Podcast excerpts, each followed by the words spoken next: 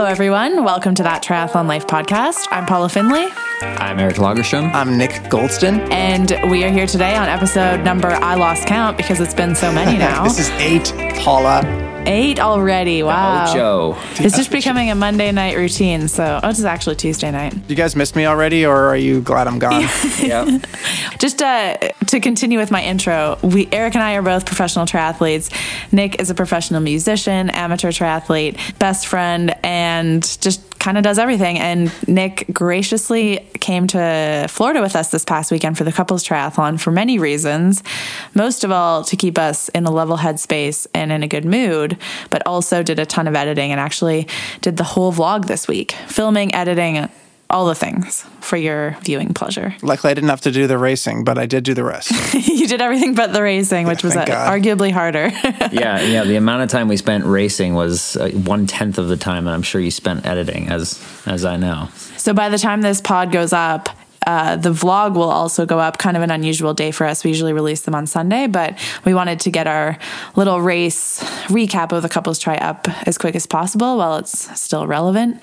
Nick did all of the editing and check out the YouTube channel for that. So if you really want to know like all the details on that and how we feel about it and what it looked like and everything, like highly recommend go watch that. But we kind of thought we could just do a little outro on on that whole experience and like what we think it means, you know, for the sport and how you know, just just a little more casual rather than I dove into the water, Right, and I right. wasn't yeah. feeling good. There's plenty of that in the vlog.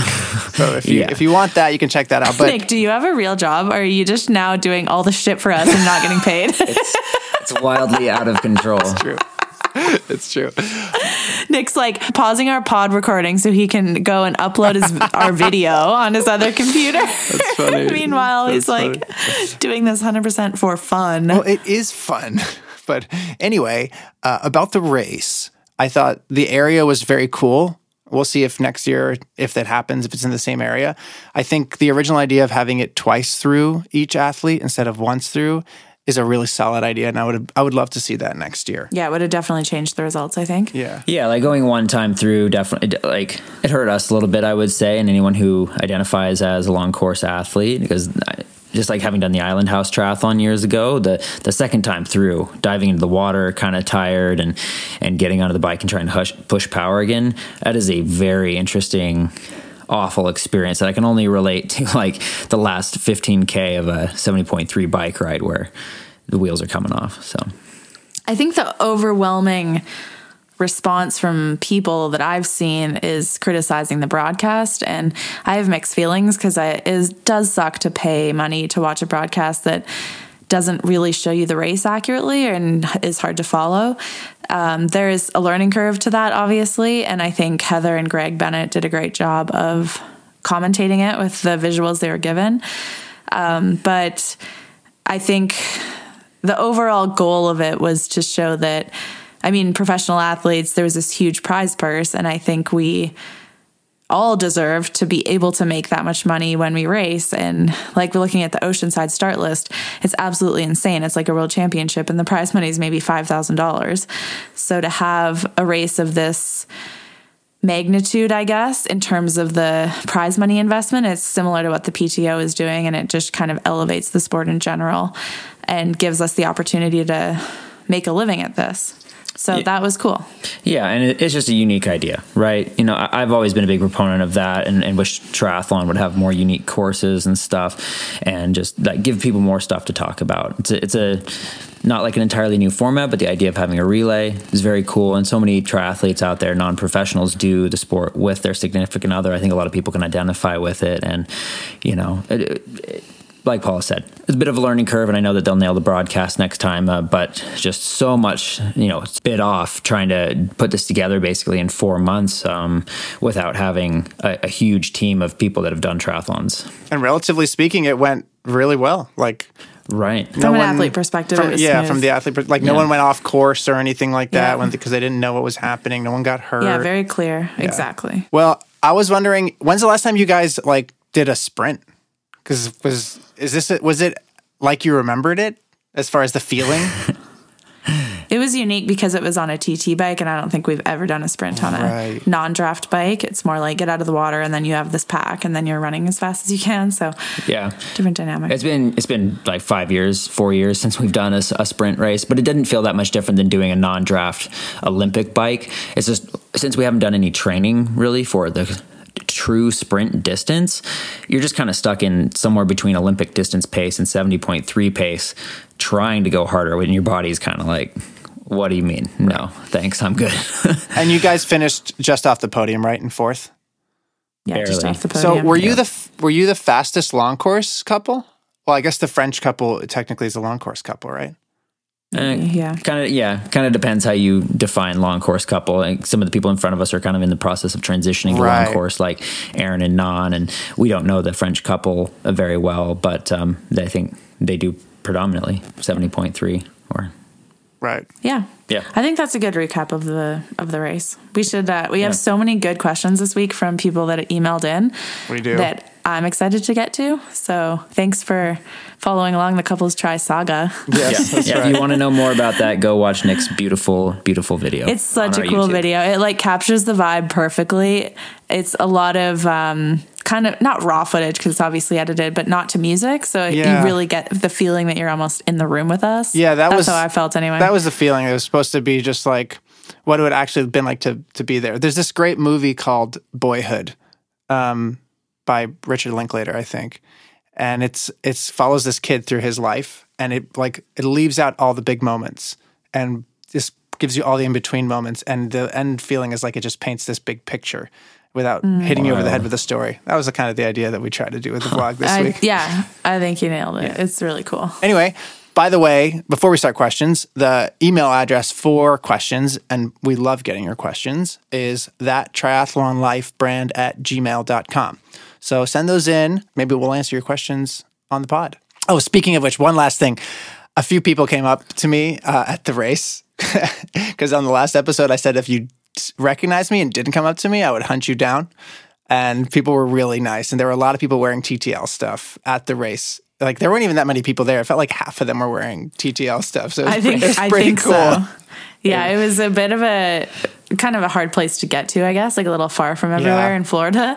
But everyone who came was like a diehard TTL Nation. Yeah, fan. TTL Nash, brah. TTL No, it was it was amazing. Yeah, the total number of people that I thought would watch was like the number of people that were wearing. Yeah, PTL exactly, Shirts. It was- same, same. And one one guy even had a transition four hat on, which Oh, is just if anybody listening even knows what transition four is, that goes back a minute, and I think they're about twelve to fifteen transition four hats even in existence. Yeah, that's so funny. Um, anyway, first question. This one is from Sarah. Hi, Paula, Eric, Nick, and Flynn. My husband and I are big TTL fans. We are loving the content and really appreciate you opening your lives up to us. I wanted to thank Paula for talking about how she dealt with her injury and having to be on the sideline while Eric was able to race.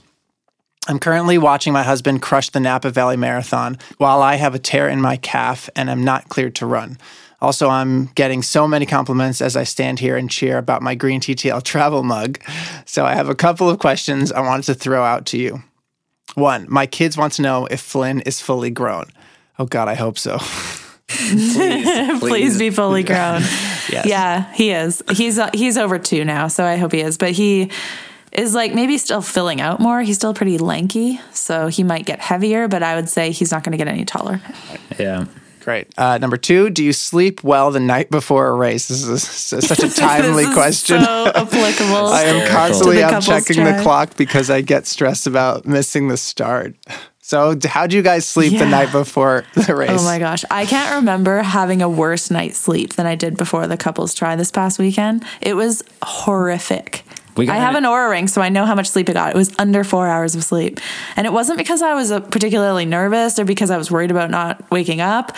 I was just like, I had to go pee a bunch of times. I was sweating. I was so anxious and not sleepy. It was so weird. And Eric was the same. Like Eric was up all night as well. So was I. Not because of me. So was I. Oh yeah, Nick was. Yeah. Nick was in our room with us. Yeah. We actually we got in we got in an argument at two a.m. I guess I, I guess I was sleeping because I honestly did not hear no, I, that. you, I think we were yeah, you, or you just pretended no, not I to, did. which, I- which I appreciate. I would do that, but uh, actually, no. I'd probably join in. I'd take one of your sides just to feel the fire. I, I think the the major contributing factor, at least the only thing we can think of for the reason with that is is that for the race we weren't like declaring who was going first in the you know relay until I mean, we could both stand there in our wetsuits, and then just one person walks forward, and ten seconds later, the gun goes off. So there, it was just so hard to imagine or predict or visualize anything that was going to happen, and it, was you know just like so many unknowns and everything. And But but more particular to the question, I think it doesn't matter too much how much sleep you get the night before a race, as long as you're well rested leading into the race. Have a good night the night before the night before, and then the night before the race, you know you're not you're gonna have to wake up early. Mm-hmm. It's kind of a mess. But what I was trying to think to myself as I was lying there wide awake, sweating out all of the fluids in my body, was that at least I was horizontal with my eyes closed, and that's got to be doing something, I, right? I You're heard you. I heard you ask Eric like four times. Like it's, Yeah. it's good that we're lying down though, right? at like, least yeah, we're not good. like out partying. I mean, on the, on the plus side of it, not having fallen asleep, we really didn't have to wake up. Yeah, like, just, we weren't that walked tired. Out of bed, Yeah. zero percent tired upon waking up. yeah, we're just like, wow, this is a continuation of yesterday. We just pulled an all nighter. Yeah, I've heard, I've heard the same thing that the night before, the, the night of the race or the night before the race is actually not that important. It's the nights leading up to it, especially especially the two nights before the race. That's what's really important. Night before the night before. Yes, that's right. and if the reason you can't sleep is because you're worried about waking up, just set like 10 alarms. That's what I do. Yeah. I feel like there's nothing that's there's nothing that's going to take that away. Everyone's always having those stress dreams about missing the start or whatever, right? Yeah. Yeah, but I have those dreams randomly, like two months before the Yeah, race. You I know? know. I've never had one of those. The That's not a nightmare. That's the like a race. dream come true. Like, you mean I slept through the start? Wow. Too Yeah. bad. Oh, thank God. Oh, but but at least my dreams, I'm always like trying to run to the start Oh, right, in right. slow motion, and my bike tire is like popped, Right. and I've got Your 30 legs don't seconds, work. and like yeah, it's just all this stuff. So it's it's not that you just like blissfully slept through it. it's like you're there, you just can't get there. right. Yeah. You know, like everyone has those dreams where they're trying to run, but they can't run fast. Now imagine if the thing you're trying to run to is a thing where you're running fast. It's just the worst. Horrific. Um, okay, number three. How do you choose your races? Are you looking for a specific terrain or is it the build up to worlds that is your focus? Yeah, I don't know. It's a very complex algorithm where we compare how much it costs to get to the race. Can we drive there? Is it a cool race? Do we think it's going to be an insane field, prize money? And also like So PTO points now. Do you think about that too? Yeah, Yeah. for sure. Yeah. Like this year, the year is a bit dictated by the PTO schedule and then World Championships and doing what we can before the PTO tour to get points to get to the PTO tour. Right. So that involves racing pretty much every North American 70.3 that comes up between now and the summertime. And on the flip side of that, um, Eric can speak more to this. I'm rambling on, but there are actually a lot of Olympic distance non draft races this spring St. Anthony's, Alcatraz, and LA Triathlon, which don't count for PTO points, but Eric loves the Olympic distance non draft. So he wants to do all of those. So I think um, we pick our schedules kind of what we like as well, because Yeah. generally that's what we are good at, you know? Yeah, yeah, I think we do a pretty good job of picking races that, actually get us mo- like emotionally interested. Like we don't particularly either of us really like to race in Texas that much, and like humid, humid races, races that are just completely flat, um, versus some races that have some undulation on the bike and anything that's a little bit interesting. Um, but yeah, I mean, to, to Paula's point, uh, the the non-draft Olympic scene seems making a little bit of a comeback right now, and those races all have decent prize purses, um, like around ten thousand dollars um, to win them. So it's I, I would personally love it if that distance made a bit of a comeback in the next couple years. So speaking of distance, her next question was about how important worlds is to you. It, it sounds like as a 70.3 athlete, you can you don't have to put as much stock into that one race. Whereas as a full distance athlete, it's like even when you do your races, it's to like potentially get a slot to qualify at worlds. Is that true or or do you guys feel like worlds is actually a really big deal for you? Um, I, I would say Worlds is a big deal for us, and probably even more so Paula versus me because I I truly believe she has a decent chance of winning it or being on the podium. Versus for me, you know, like getting seventh last year was I was over the moon about it. Um, but that's not like necessarily a career result that's going to change the outlook of how you get sponsored or or how well known you are. Um, but it, it's kind of a bit of a changing landscape because it used to be that you could go to, there were so many 70.3 races around the country and you could go make money at ones where there was maybe 10 guys racing. Um, and I don't want to say cherry pick, but it was a little more spread out and everything. And now it's like there are less races, less money, more people racing, and it's it's a lot harder to maybe make any sort of a living with not being involved at world championships. Right. Yeah, also to qualify it becomes more challenging as well because every race is so competitive. But in terms of I think the PTO tour races maybe have slightly increased importance for me because one of them's in Edmonton, my hometown. The prize money is insane, like double what Worlds is. But I think the prestige of being a world champion or on the podium at a world championships is most people's big goal and dream in the sport when you're racing long course, whether that's Kona or 70.3 worlds. So that definitely has an important piece of our year. Totally. Right. Great. Well, she finished it off by saying, wishing you all the best this race season. We will be cheering you on. That includes you, Nick. we are so pumped for your Ironman. Yeah, me too. Thank you, Sarah. That was a great question. So, next question is from Bryn. Wait, that Bryn? Yeah. My She's your friend. so, if this is the person I think it is, she worked at the specialized bike shop in Santa Monica. And she is a, such a badass. First thing, she's extremely fast. Like had a lot of KOMs in in uh, in LA. She's Oh, cool. super fast. Like she raced her first. She was a triathlete growing up, and I see that she says that here. And then she like raced her first Cat Five race and just annihilated the field in a solo breakaway. Yeah. That was great. um, anyway, she says, Hi, TTL folks.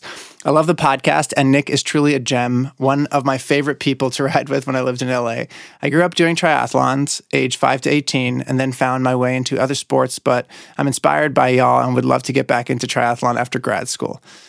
Paula, I appreciated your conversation around race weight because I think it's really important for badass female athletes to lead the charge in expressing that the number on the scale should not be the focus, rather to fuel yourself and get as strong and fast as possible. A couple questions. Number one, what do you think needs to happen to promote inclusion in the culture of triathlon? I definitely think it has come a long way, but there are still tons of barriers to entry for many people. So, how do you see the sport evolving in a positive way? Um, For me, I, I think the, the biggest thing that people think about when is there's like a barrier to entry with the sport is is the cost of a bicycle, right? Um, maybe that and like pool fees are your biggest things.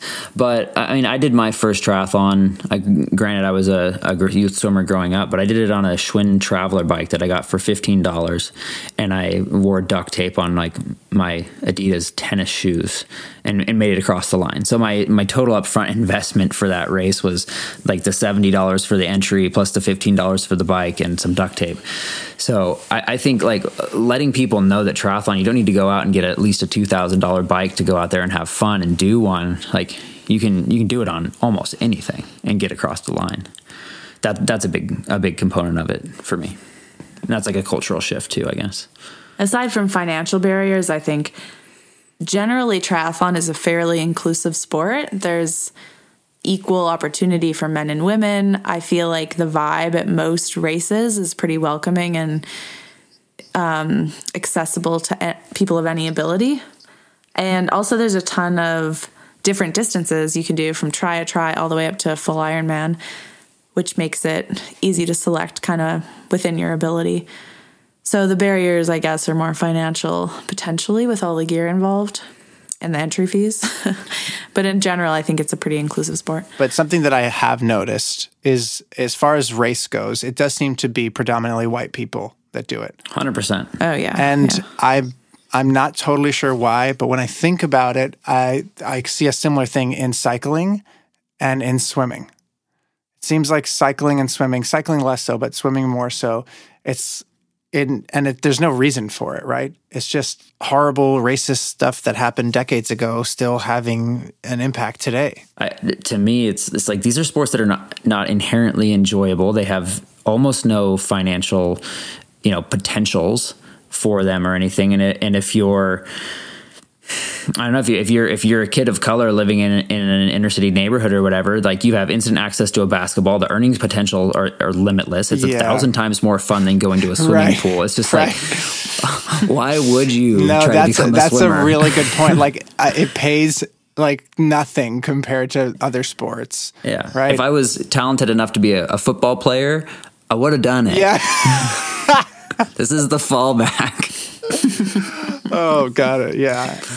No, I was just going to say running is so accessible to anyone, anywhere, Yeah. no matter what country you're in. You don't need a Um, single thing. Um, it's like almost up to our current generation of people in the sport to be more inspiring and make it appear more interesting just to get the total number of people interested in doing it up. And so it's it's still just such a niche sport. Yeah, that's true.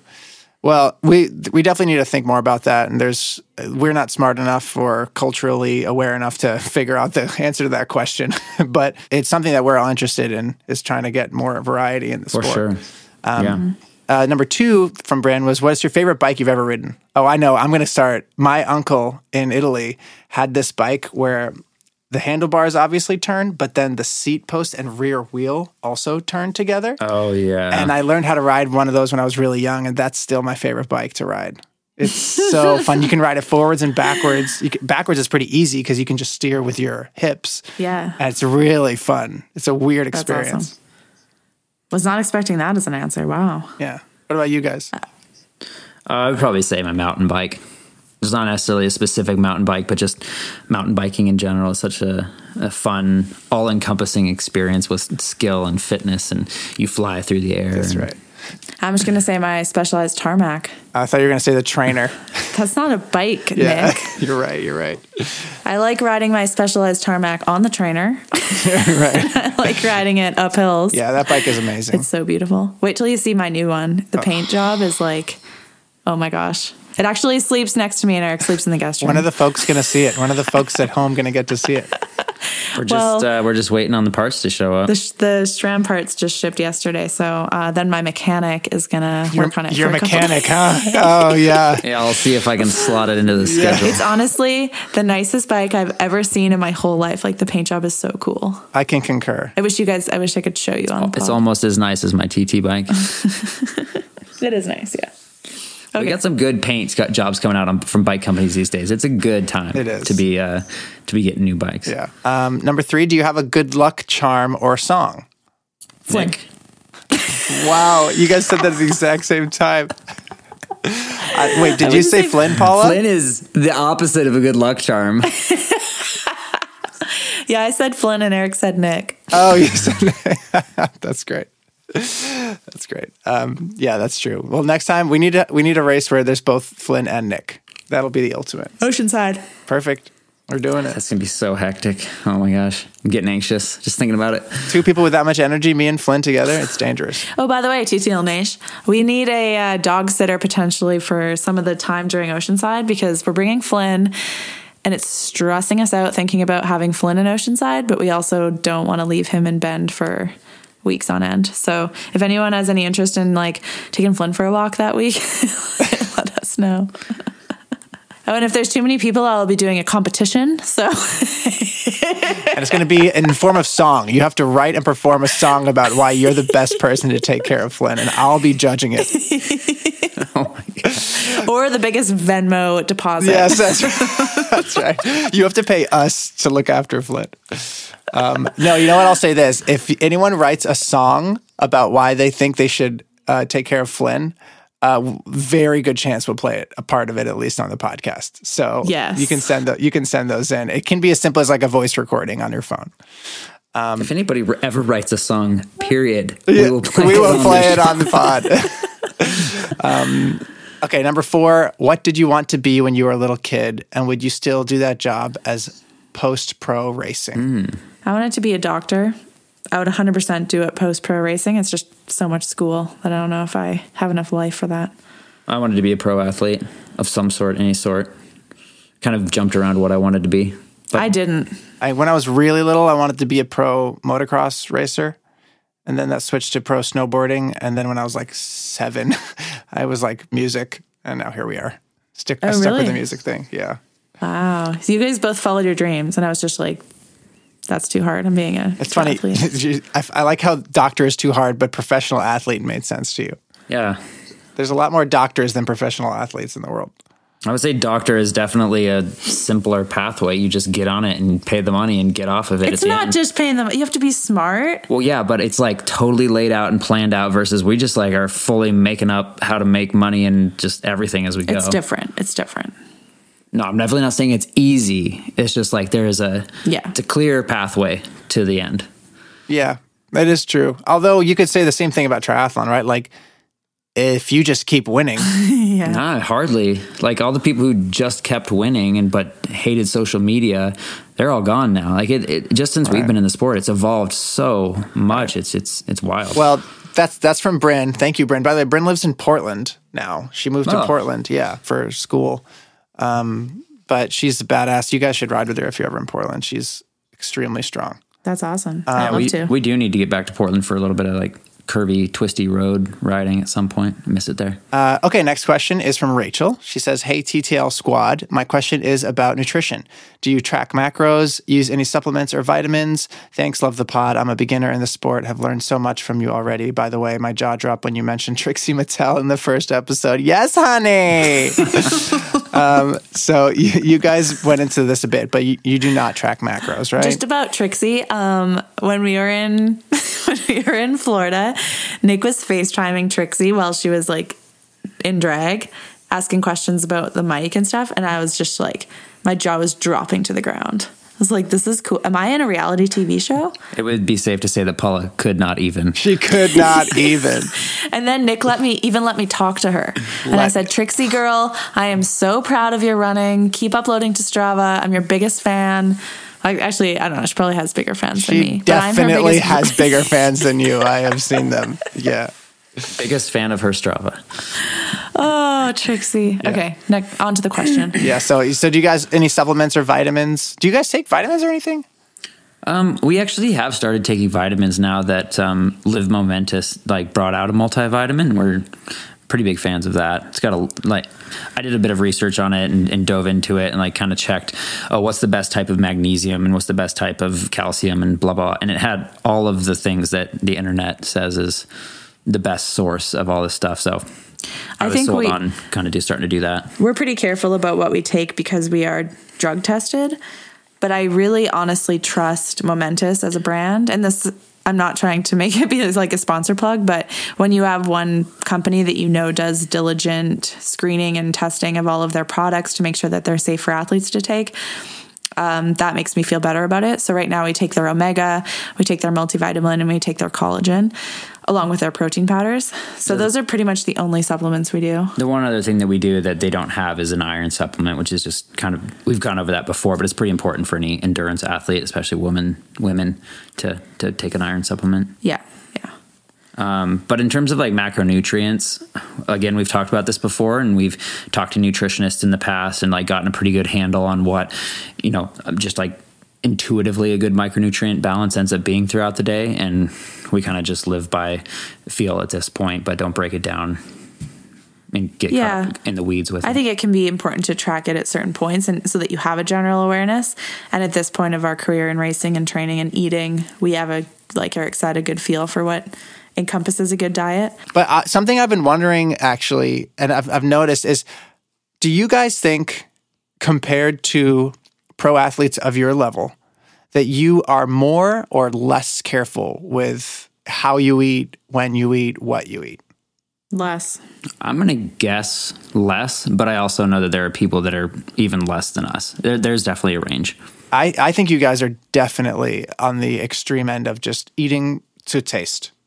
You eat what you want, you eat what you like.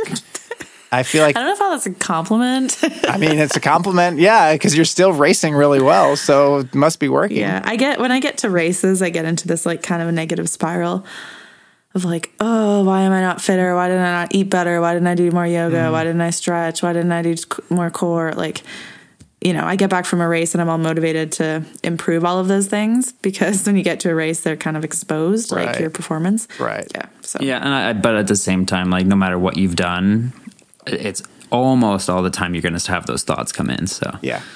you can always kind of think Not always. I mean, every once in a while you arrive to a race and just you're so confident in your performance, but a lot of the times it's like, oh, there was a thing, and you know, I was injured for uh, two days, and Well, I haven't had Yeah. a single treat since the couples try, so Oh my gosh. How are you surviving, Paula? This is what happens when you leave me. You start eating all healthy in on again. Oceanside. those, those right. two squares of chocolate didn't count. You can have two squares of chocolate. That's like a Oh yeah, that co- at the dessert. coffee shop. Okay, fine. I've had treats. Arrest Next. me, Next, officer. It's true. Um, okay, great. So last question. This one is from uh, Tommy, aka Elevation Every Weekend, which might be his online persona. E P N and Flynn two. I guess that's us. I'm a longtime cyclist and have become fanatical about working towards doing a triathlon and following the sport.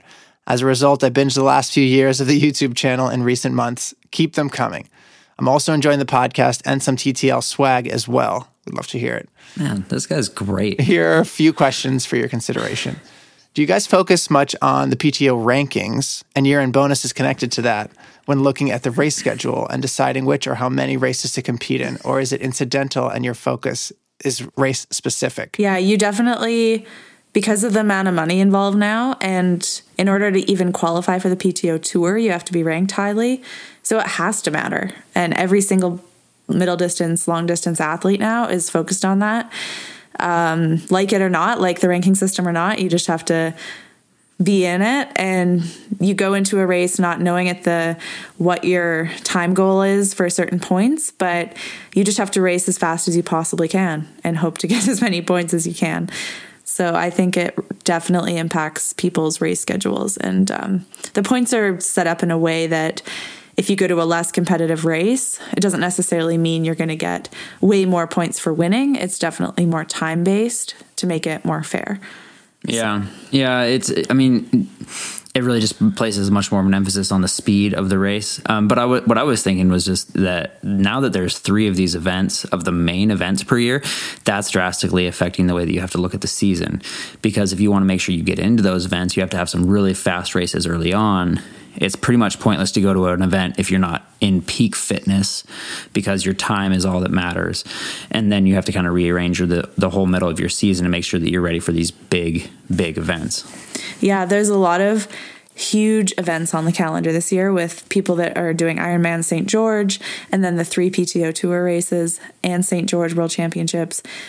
Just like tons of races where you really want to be like at really good fitness. So balancing the year to make sure you can stay healthy through all of that, but at the same time trying to qualify for all those things, it's kind of overwhelming. Yeah, I wouldn't be surprised if we see even more injuries happen this year versus any year in the past, just with people trying to like pushing it so hard on the run when they otherwise would have jogged it in because they didn't they were winning by two minutes already or whatever. Yeah, that's a good, good Oh, point. that's really interesting. That is a brand new dynamic.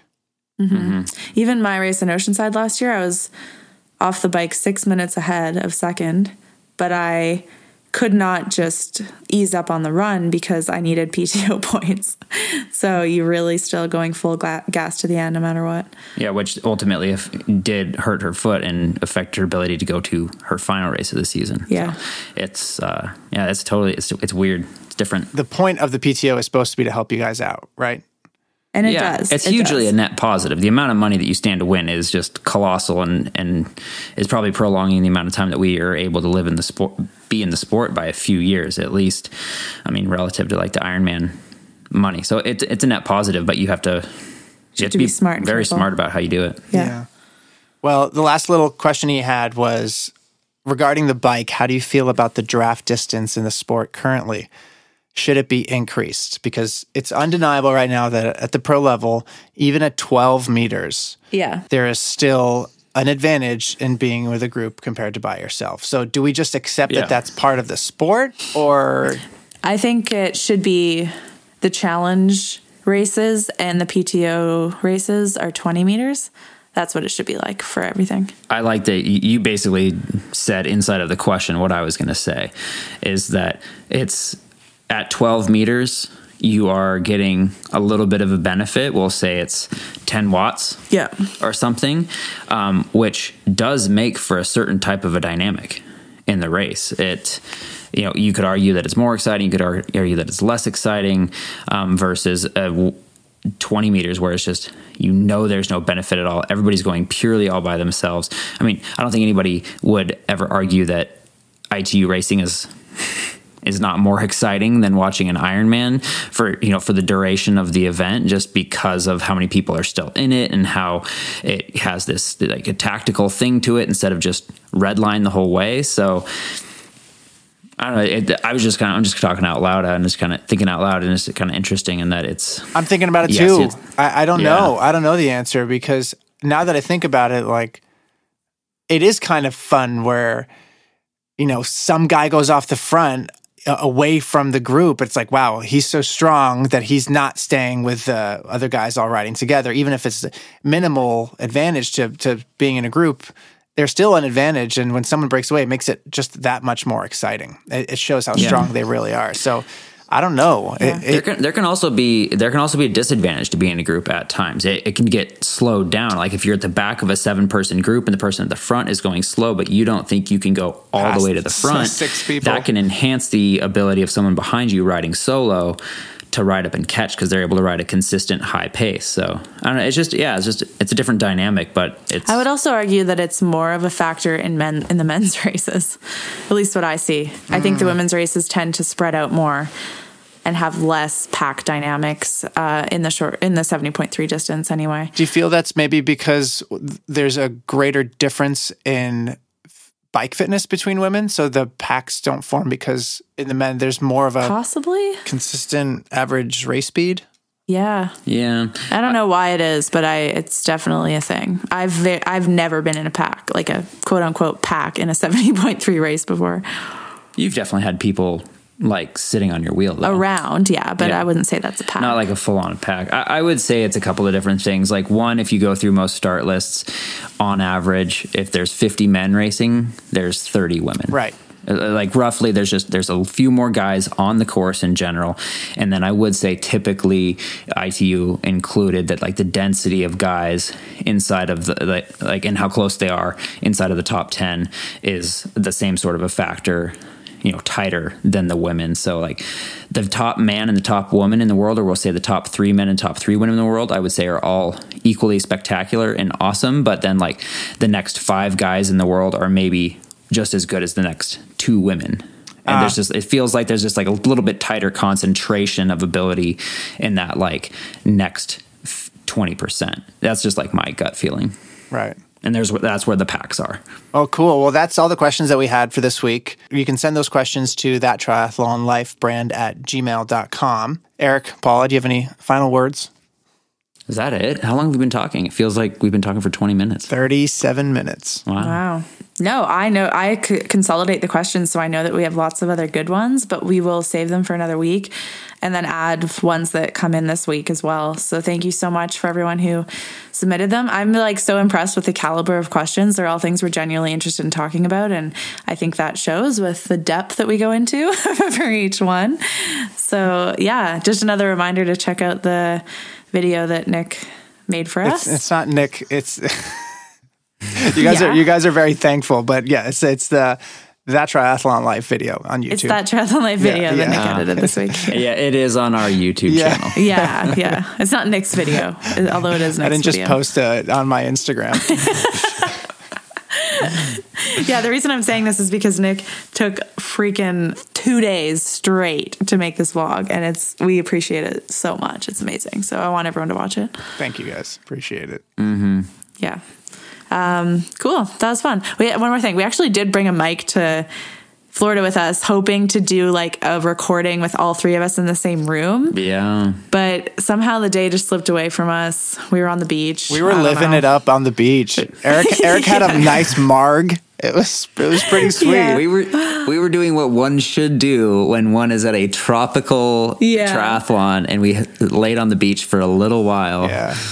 So maybe one day in the future we'll all be in the same room while recording. But Yeah, well, I don't know if it there's just a lot. I kind, I kind of want there to be a video of that, and know. I, like the whole. Th- it feels like it's such a special thing, and and I don't want to just slam it in before you get in, get on your airplane. You know, Yeah. at the end of the day. We're gonna have time for Oceanside and maybe some fun that we'll have after that too. We'll Yeah. have time to, to make it work. Oh, Yeah, man, totally. I, I'm getting so excited for the whole Oceanside and what comes after. Yeah, experience. I know. I know.